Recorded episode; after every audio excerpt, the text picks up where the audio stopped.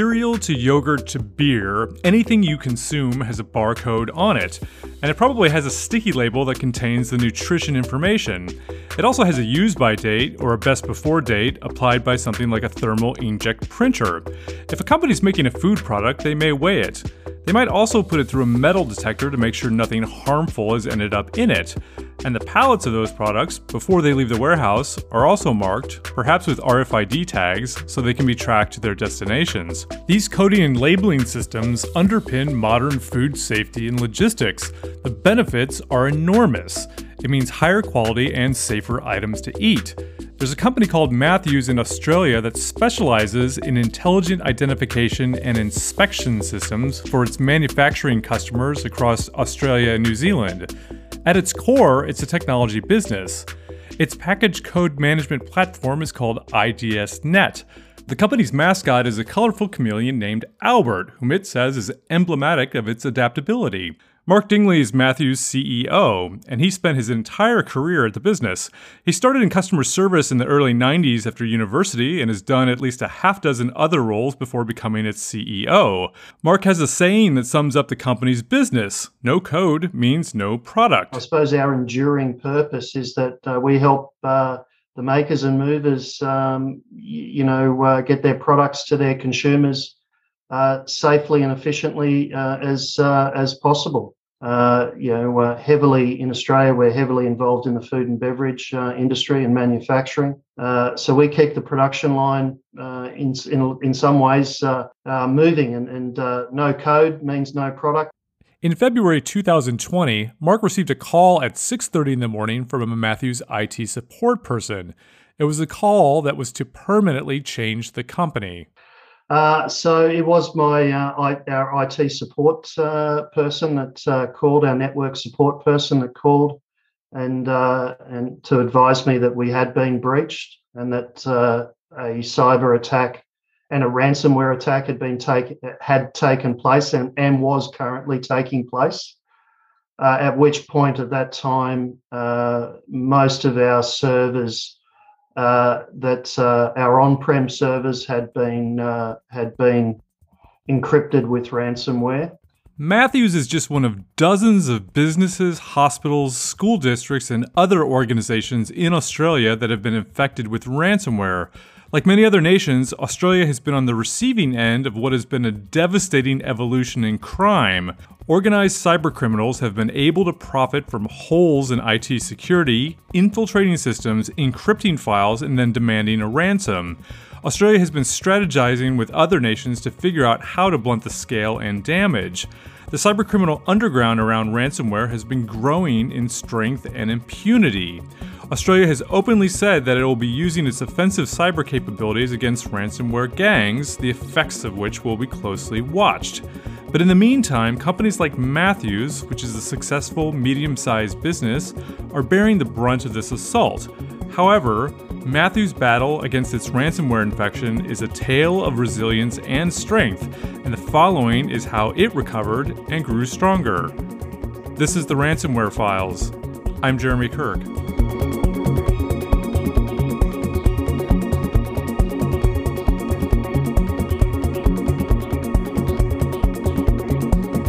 This podcast miniseries, I'm going to talk with those who have navigated their way through a ransomware incident, hear what they learned, and what tips they can pass on to others.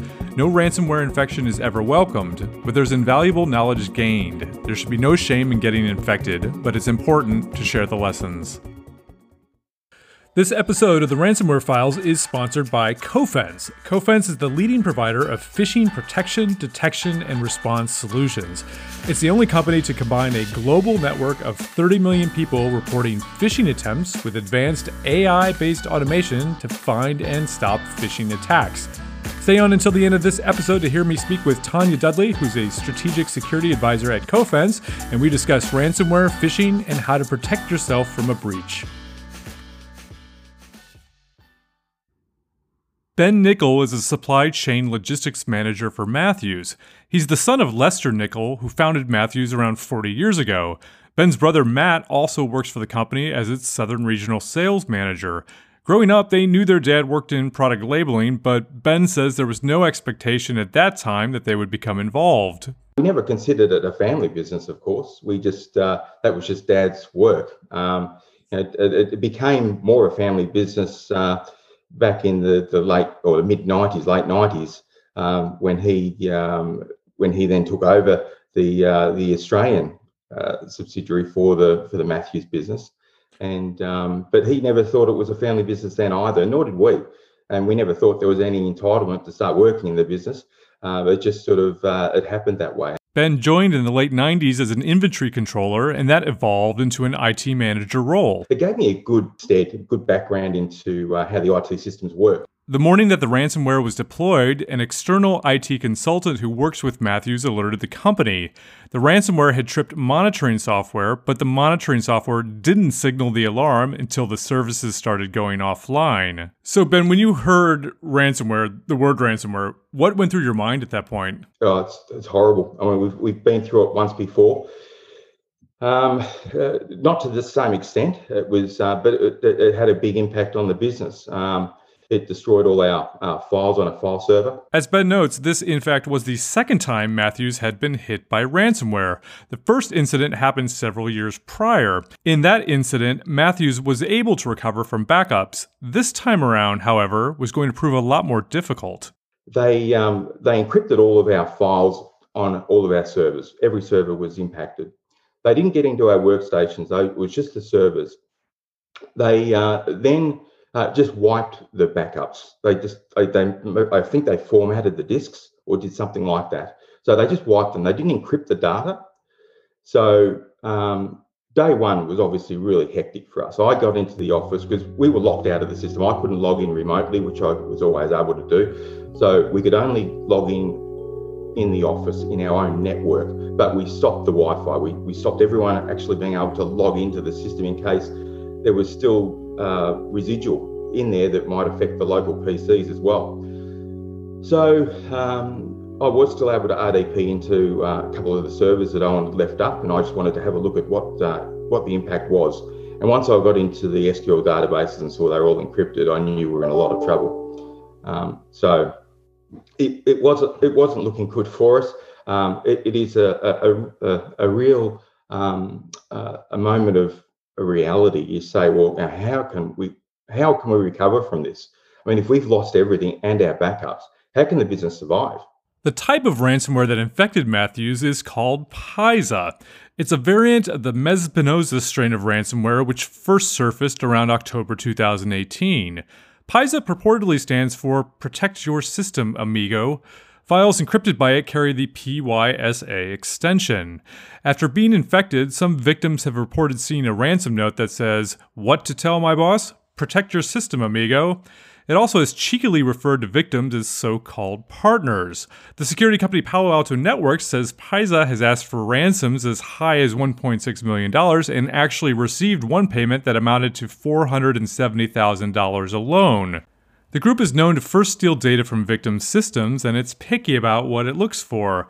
PYSA will dig around a victim's network to figure out if there's enough valuable data that the victim might pay a ransom to retrieve. PYSA and its affiliates will do this by searching for files with specific keywords such as clandestine or fraud or SSN, short for social security number. It may then publish the confidential data in order to embarrass victims and get them to pay. It's known as the double extortion. Not only have the attackers encrypted the data, but they're also threatening to publicly release it. This is what happened to Matthews, and it's believed Matthews may be one of the first Australian organizations to be affected by the double extortion. In March 2021, PYSA's activity was the subject of an FBI warning. The FBI said ransomware was increasingly being unleashed against higher education institutions, K 12 schools, and seminaries in the US and UK. It's also affected US government and other government entities, private companies, and healthcare organizations. The FBI says PYSA gets into organizations using methods such as compromising remote desktop protocol credentials or sending phishing emails. Once inside an organization, PYSA will use tools such as the Advanced Port Scanner and the Advanced IP Scanner to scout out how a network is configured. Then, like other groups, it installs open source tools such as PowerShell Empire, the still useful but aging post exploitation toolkit, and other penetration testing tools such as Koadic and Mimikatz. PYSA is a ransomware as a service group, which means that it allows other cybercriminals known as affiliates to use its software for a slice of the ransoms paid. When the ransomware was launched against Matthews, PYSA didn't overtly ask for a sum in a virtual currency like Bitcoin. The group typically prefers to start negotiations over email, so it gave Matthews instructions for how to contact it. So, how did PYSA get in? A forensics investigation and audit later showed the attackers gained entry after an employee's device was infected with malware following a click within a malicious email. The attackers had been inside Matthew's systems for weeks prior to launching the ransomware. They were lurking, learning, and collecting administrator credentials. Eventually, Mark says the attackers were able to leapfrog into its data center and then into its backups somehow they found you know admin passwords they were able to uh, get in and uh, monitor people uh, monitor people monitor passwords and, and got an admin uh, got into access from from that one entry. Yeah just just played the the waiting game and uh, did enough to, to find the admin. And once they had admin passwords they were you know were able to bounce around our servers and, and out into our own you know private data center where our backups were stored and literally wipe them out after PYSA's presence was known, the senior leadership team of Matthews came together. One of the most important actions at this point was establishing a communication channel with internal and external stakeholders. Another pressing task was to figure out exactly what data the company still had that either wasn't encrypted or deleted. Fortunately, about a year before the latest attack, Matthews had purchased a cyber insurance policy, and as part of that policy, Ben says the insurer dispatched a law firm that coordinates incident response and recovery. Fortunately, only 12 months, I think, earlier, um, our CFO uh, he recommended that we uh, take out cyber security insurance. So that was one of our first uh, calls in that, that morning when we, we, we, couldn't, we couldn't do anything. Our systems were down. So we made the call to our security insurance company and uh, they put us in touch with some uh, lawyers who had um, specialists in this area. And they, um, so they, they assigned a um, cyber incident response manager who then began to, to roll out the process of what we need to do and in what order and, and how we needed to do it. And then they put us in touch with um, cybersecurity specialists who actually go into your system. First and foremost, Ben says that Matthews needed to make sure it still wasn't exposed to the attackers and that the ransomware wasn't going to cause further damage. Once we had an operational system, we had to make sure that that that um, that vulnerability wasn't there, and we're just sort of um, chasing our tails. And if we did recover anything, that it wasn't going to be destroyed as well. So we had to engage these partners. Um, now the, um, the the cyber incident response manager was great because they had a, a, a phased process of what we needed to do for data recovery and then forensic investigation. So um, we we set up meetings with them uh, on the very first day, um, twice a, twice a day for a number of weeks. We had it all scheduled in advance just to keep us abreast of you know, where we were at, where our recovery was at, where our communication was at, and what we're going to do next. Um, because at this point we didn't know whether we needed to engage with the threat actor or you know, where we're at. So we really needed to um, understand, you know, where we were at as a business um, in this recovery process. The fact that Matthews had been infected with ransomware before did help the second time around. After that first incident occurred, the company sought to bolster its data backup and recovery systems. That included an offsite data center along with nightly and weekly backups. Still, the threat actors had been lurking around long enough to figure out how Matthew's backup regime worked. I remember, Ben, you said you had a prior ransomware attack? Correct. We'd had one um, a few years back, and uh, not, not to the extent of this one. Uh, we had a simpler system back then and uh, and simpler um, uh, uh, softwares, but still it impacted our business. But we were able to recover from that uh, with backups. This one was a lot more um, a lot more impactful because they destroyed not only our live systems, but they got into our backups and they destroyed all the backups. Um, now we don't know how that happened because their backups they were connected to our network, but they weren't visible through the file share. So somehow they've been man- they've been able to, to navigate around and uh, and find them and uh, and delete those backups. Luckily, there was a last ditch backup, one that Mark calls the in case of nuclear war one. Every couple of weeks, Matthews made another backup copy on its external drives that was stored in a secure location that was completely unconnected to its network. So it, it had been that uh, we had completed that process two weeks prior to the event, uh, two or three weeks prior to that event. Uh, so uh, at, at, the time of the attack, all of our online backups were destroyed. Uh, so uh, effectively, uh, our ERP system, CRM uh, systems, our service management system uh, that were all on prem at the time were all were all impacted. so so we were down for that Friday, and again the, the IT team rolled into action. It was it was impressive. Uh, that uh, we lost the Friday, but by the Monday morning we were operational. Um, and uh, yeah, every device was was basically quarantined. Uh, um, we'd gone through certainly all the servers. We'd we'd uh, gone out on the weekend and replaced all the servers with new servers, uh, and quarantined all the old servers. Uh, even at our data center, that was a big job getting into that data center, but uh, that was uh, we were able to achieve that and quarantine all the infected and servers. The fact that the nuclear backup existed was fortuitous, and to understand why that's important, we have to go back to Matthews' business. Matthews processes about 1,000 transactions a day. Matthews counts several possible actions as a transaction. Examples are a service job requested by a customer, an invoice, or just anything that moves through its ERP or CRM systems. The ransomware attack wiped out as many as 20,000 of those most recent transactions, but it still had the older ones, and that was important to resume business continuity. As mentioned before, if a company can't properly label its products, it can't make any products until that's fixed. Ben says they have to have business continuity and keep their customers up and running. We're supplying them with products to keep production lines running for the food and beverage industry and other industries as well. Um, we couldn't we couldn't not dispatch to our customers. It was too essential to us. So um, once we had the initial backups that were two weeks old up and running, uh, I set up a staging test environment for our customer service team to manage uh, outbounds for essential uh, dispatches only. So that's part of the communication to our customer. Uh, we said we are going to be offline for a period of time, but it was absolutely urgent that we could transact something because we knew that once that uh, that fresh backup was installed, we would have to migrate that data back across. And we wanted to minimize uh, that workload to do that.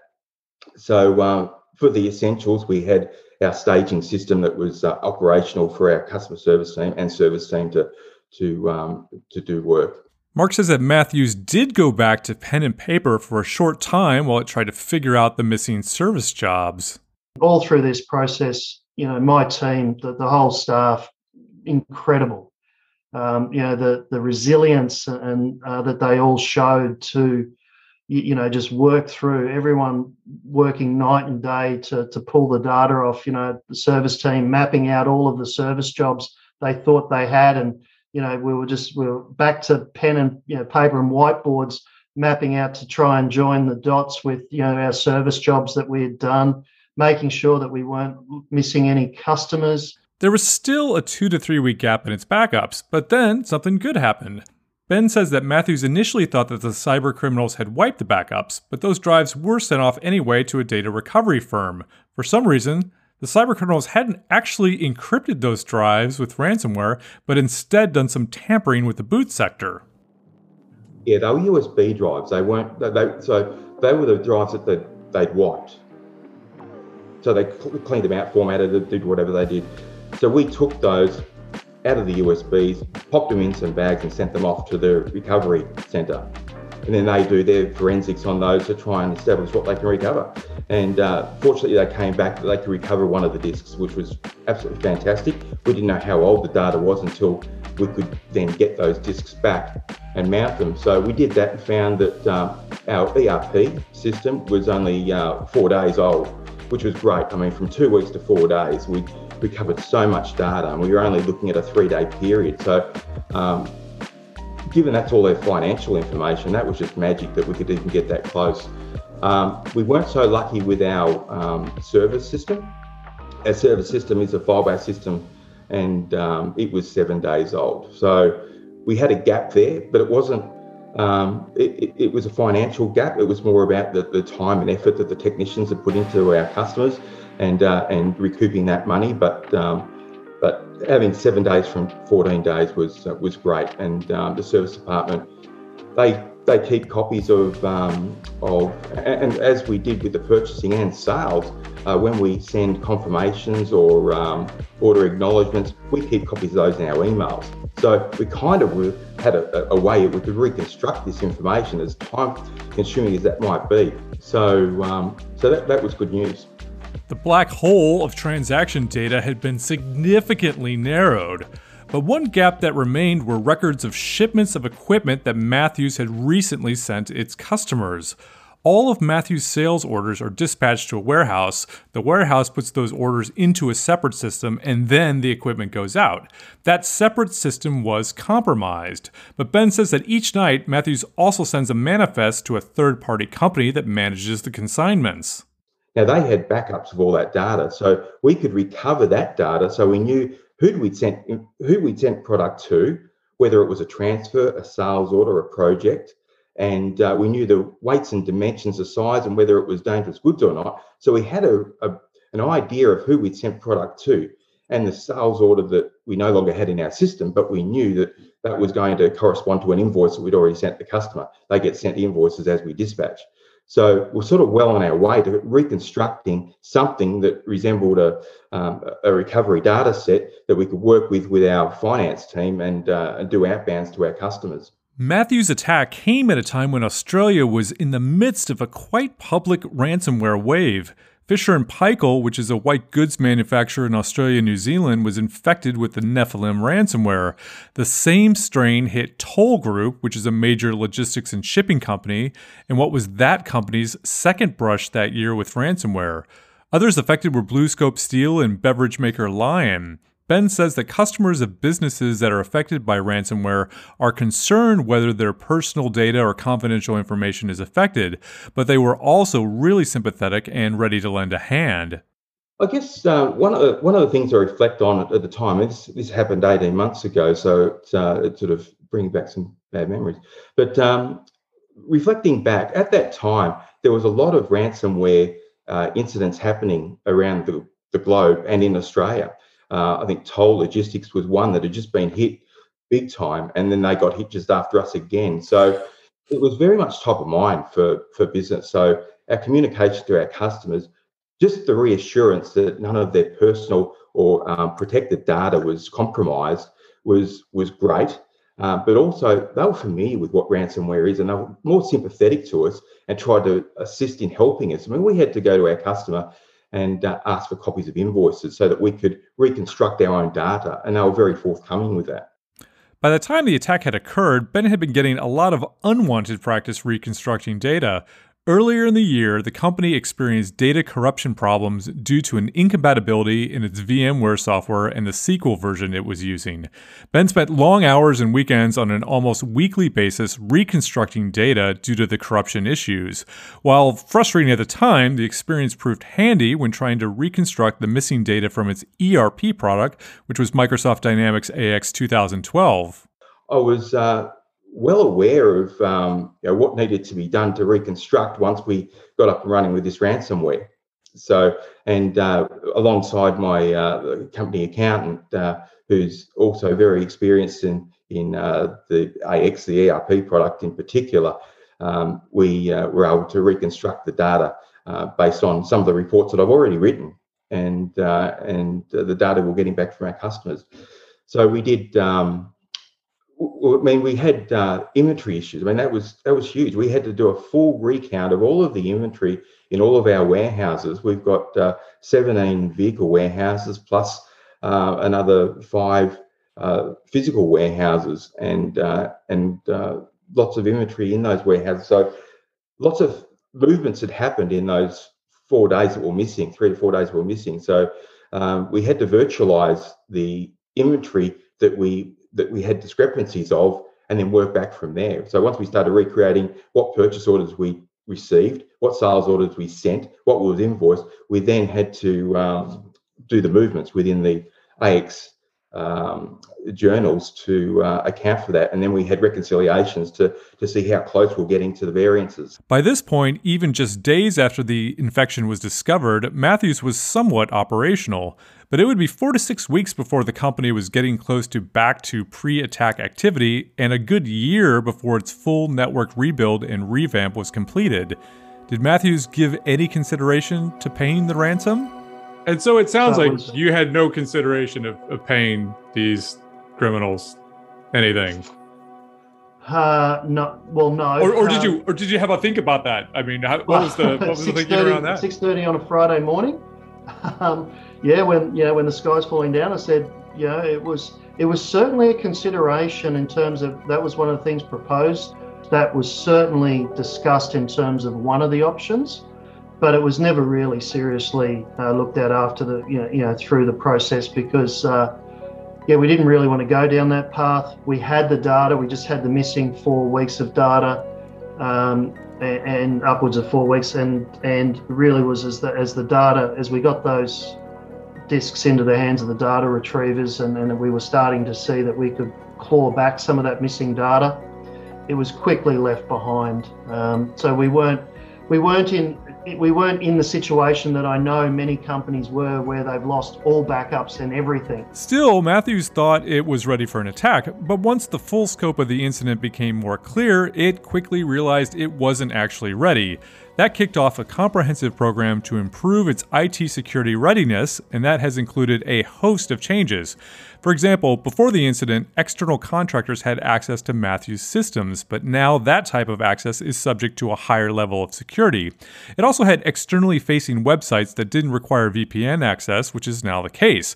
It also reset all passwords and put in place multi factor authentication, which Ben says has already stopped more problems. And another big one no more remote access through Remote Desktop Protocol or RDP. And if you remember earlier, that's what the FBI said was one of the main infection vectors for PYSA. We've got two factor authentication, and that saved us. We know that saved us since our cyber incident. So, uh, can't speak highly enough of two factor. We've also put uh, endpoint protection in um, that uh, replaced our existing antivirus software. So this not only covers antivirus, but um, also these ransomware threats and other other threats that come through that antivirus might not pick up. We don't have access through uh, RDP anymore. It's got to go through VPN, as I as I said earlier. And uh, we closed all internet-facing websites, external RDP, and open ports. Made sure all those were closed. Their antivirus platform was replaced with a more comprehensive anti malware and monitoring platform, more along the lines of an EDR or XDR endpoint software that's in vogue now. Mark says that antivirus software alone isn't enough. The, the reality is, AV just doesn't cut it. I think that was the biggest, one of the biggest learnings. Uh, so we have gone to those endpoint solutions and so forth. So, uh, and and it's all you know, the AV's integrated in that, but but AV on its own as we had it just doesn't cut it. Matthews' backup regime was also overhauled. Ben says that included replacing the USB connected drive with NAS drives because they offer better reliability and security. We then revisited our um, IT disaster recovery and backup policy, and uh, and the separation of our backups from our network was really important. Um, so where we thought we were um, protected by backing up to external drives, and uh, they weren't sort of visible on the network. They were still connected to the network, so they were mm-hmm. vulnerable. We found that out the hard way. Now that's there's a, step, a, a subnet separation there. We don't no longer have those backups connected to our network directly through the same subnet. So, and uh, and we've got more rigorous backups as well. It also learned a lesson. It's not just having the backups, but also knowing the right sequence in which that data should be restored to bring systems back online. If that data restoration sequence is wrong, the systems can't be fired up in the correct order. Knowing that correct order influenced how the company now backs up its data, including micro backups that occur on a daily basis. Mark says that testing those backup restoration processes is key. And even our, you know, even our testing of restorations uh, is is is now part of our just way of life. You think your restorations work until you come to the stage when you really need them and they don't work. You, you know, you don't want to find out you got corruptions when you really need that restoration to kick in. Uh, so. Yeah testing your restoration procedure and testing that your restorations actually restore and restore in the way that you, in the sequence that you want is a real critical uh, process that people should be working on. All told, Mark estimates it took four to six weeks for Matthews to get up and running, but it was 12 months before the company felt like it had completed an information security overhaul. The time and, and the stress that it put on the on the people to, to, to recover, you know, that's that's the biggest hurt, and and uh, you know, and you just don't get that time back. Um, you know, it was 12 months on before I could really say, you know, we're now at a new level, you know, and you know, and and super vigilant uh, in all in all areas of uh, cybersecurity. You know, so it was a long haul. Matthews also has a continuing focus on staff education about malicious emails. Phishing emails and even emails containing malicious links or malware can be notoriously tricky to detect, but education can help employees avoid some of the most obvious traps.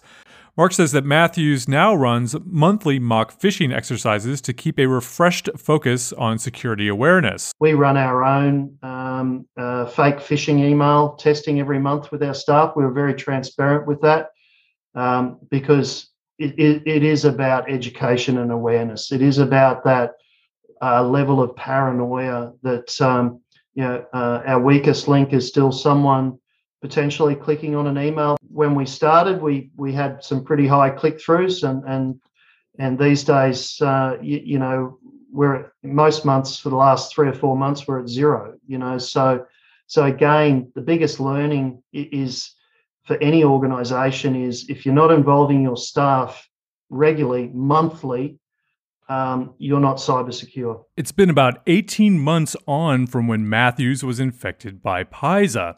How is Australia as a country now faring against ransomware? In short, like elsewhere in the world, it's been rough. Reece Corbett Wilkins is a partner with the law firm Clyde & Co. in Sydney.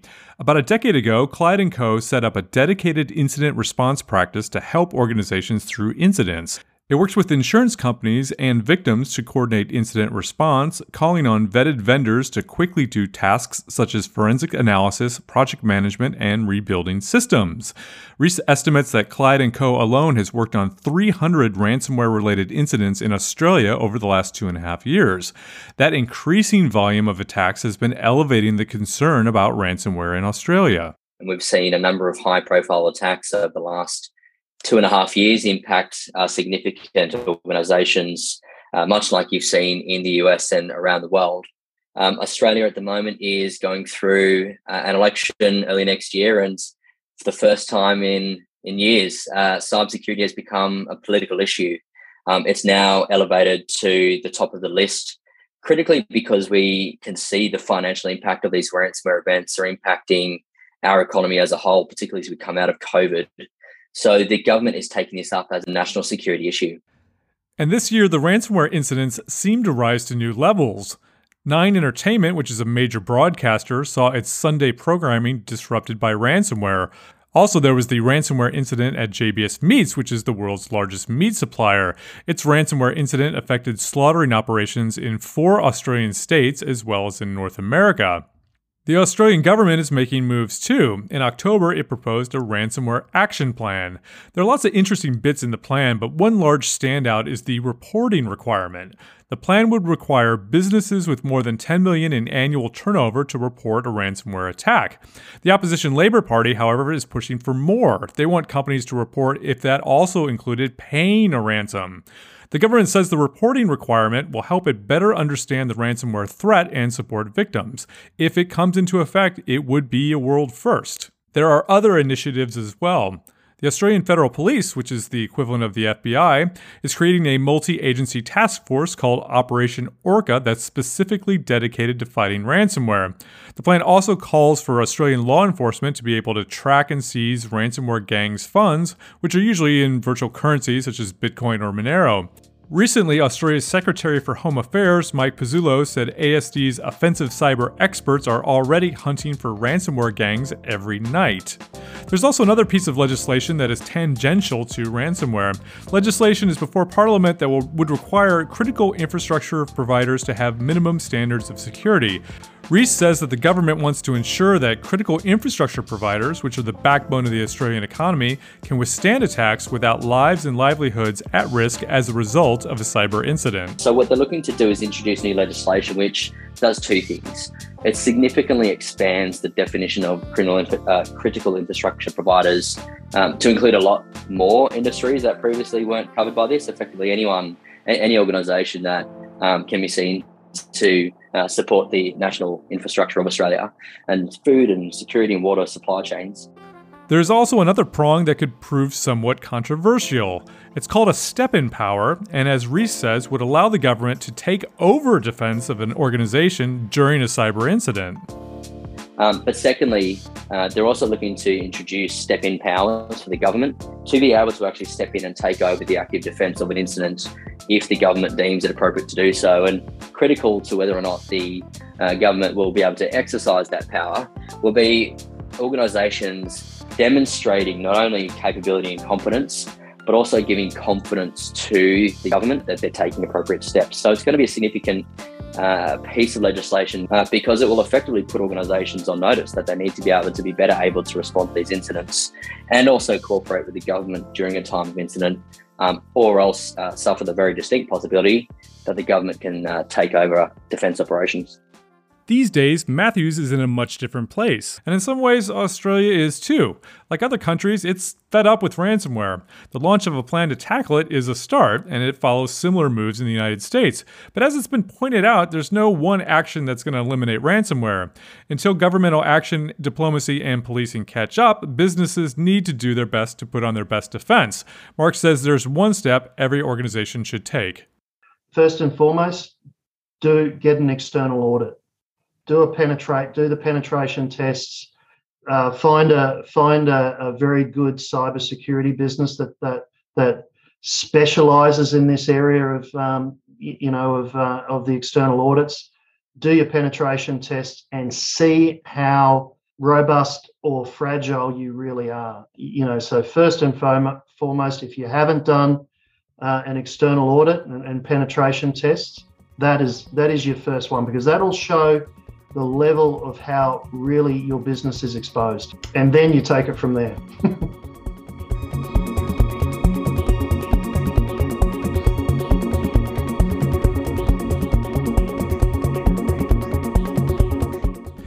If you enjoyed this episode of the Ransomware Files, please share it on your social media platform of choice. If you'd like to participate in this project, please get in touch with me. My DMs are open on Twitter and I'm easy to find on LinkedIn. I'm looking for other people, organizations, and companies that can share their unique experiences for the benefit of all until ransomware hopefully becomes a thing of the past. See you next time. Next up is an interview with our sponsor for this episode, Cofense.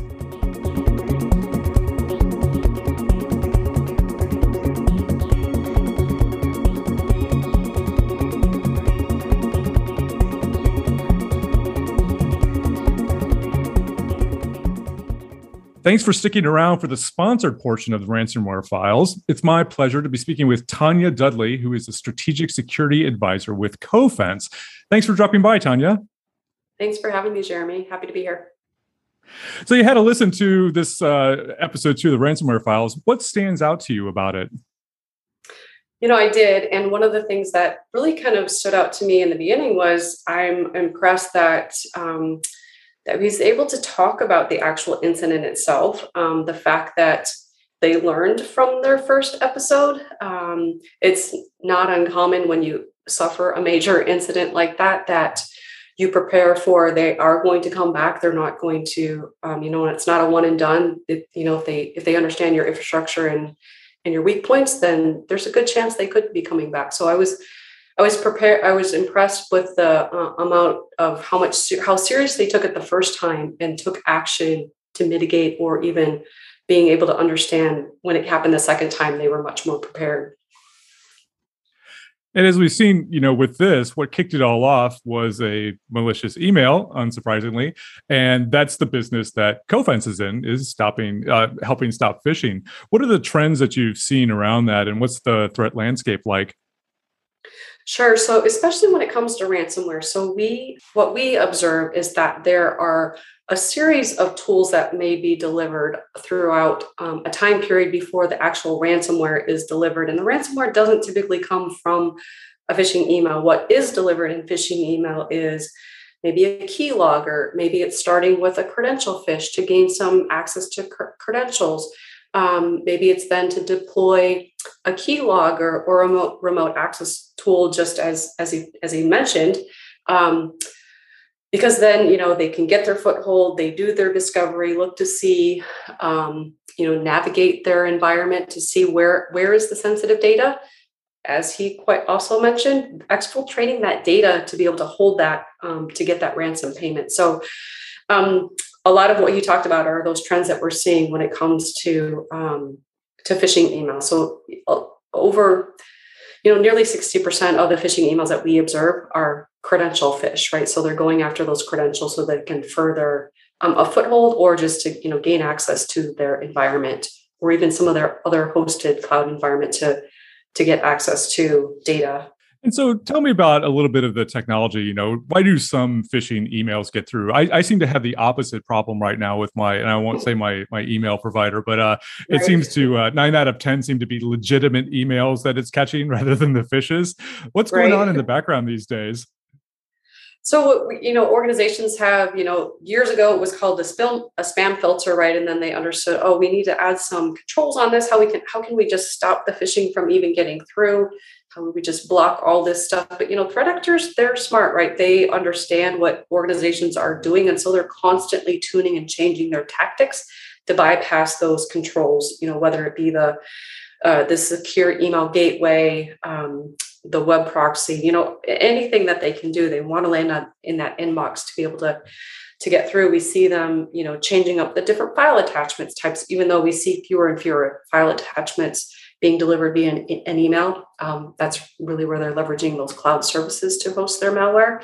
Um, but changing up those tactics to be able to land in that inbox, even making their messages, you know, not only are they learning your infrastructure, they're, all, they're learning your business process. So they understand that if I want you to interact with this message, I'm going to send a financial related term um, uh, topic, right? So or theme is it going to be you know here's your invoice or here's your payment you're past due on this you know in this invoice or here's a quote or here's the wiring instructions um, that you need to open. You know so they're learning these things that oh if i send these you know things that are related to a legit business process you're more likely to engage with it. Um, again it, it comes down to the tactics they're trying to bypass those controls Yes, absolutely. And we've seen, like in this episode, Mark Dingley, who's the CEO of Matthews, the company that was affected, um, they put a, real emphasis on employee training to, to try to train employees to be able to identify things that are suspicious and potentially be a little bit more aware of what they click on. How important would you say these days is employee training versus technological solutions? Is it a mix of both?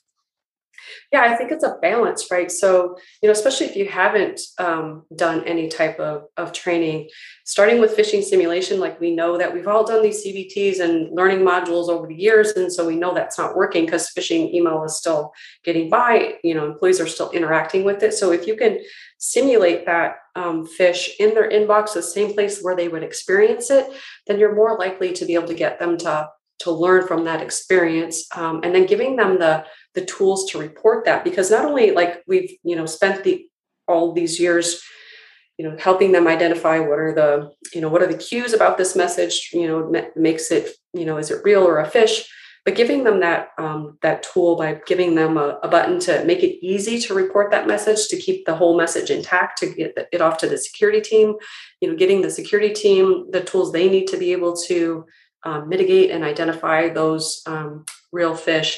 So it kind of goes hand in hand. So really just, you know, helping your employees understand how to identify a phish, what is a phish, and then giving them the tools to be able to report that because like we just talked about, um, threat actors are constantly changing their tactics. They're making those messages look very legitimate. You know, those credentials they have stolen, they've also are scraping those um, inboxes for legit emails you know one of the, th- the things that we always used to um, mention was to look for grammar and you know spelling errors that's not the case these days because of you know the legitimate emails that they're able to scrape so again, it's it's a balance, but definitely um, training is is a critical piece of that to be able to you know enable your users to help you identify those um, those things getting through. And I think I read something a few years ago that said email is the most dangerous application, and I think it, it feels to me like it still holds true today when you look at um, how attacks start. Absolutely, and you know it's it's funny when I used to um, work in a security, as a security architect, I used to have long discussions with the, the email architect that sat on the you know on the IT side of the house. We had this discussion about you know email is for communication. It wasn't designed to be the business process, you know, for sending through attachments and files and and things, right? But now we've turned it into this thing that we live and live and breathe by every day just to do business. Excellent. Well, Tanya, thank you so much for joining me and thank you so much for those insights. Thank you. Thanks for having us.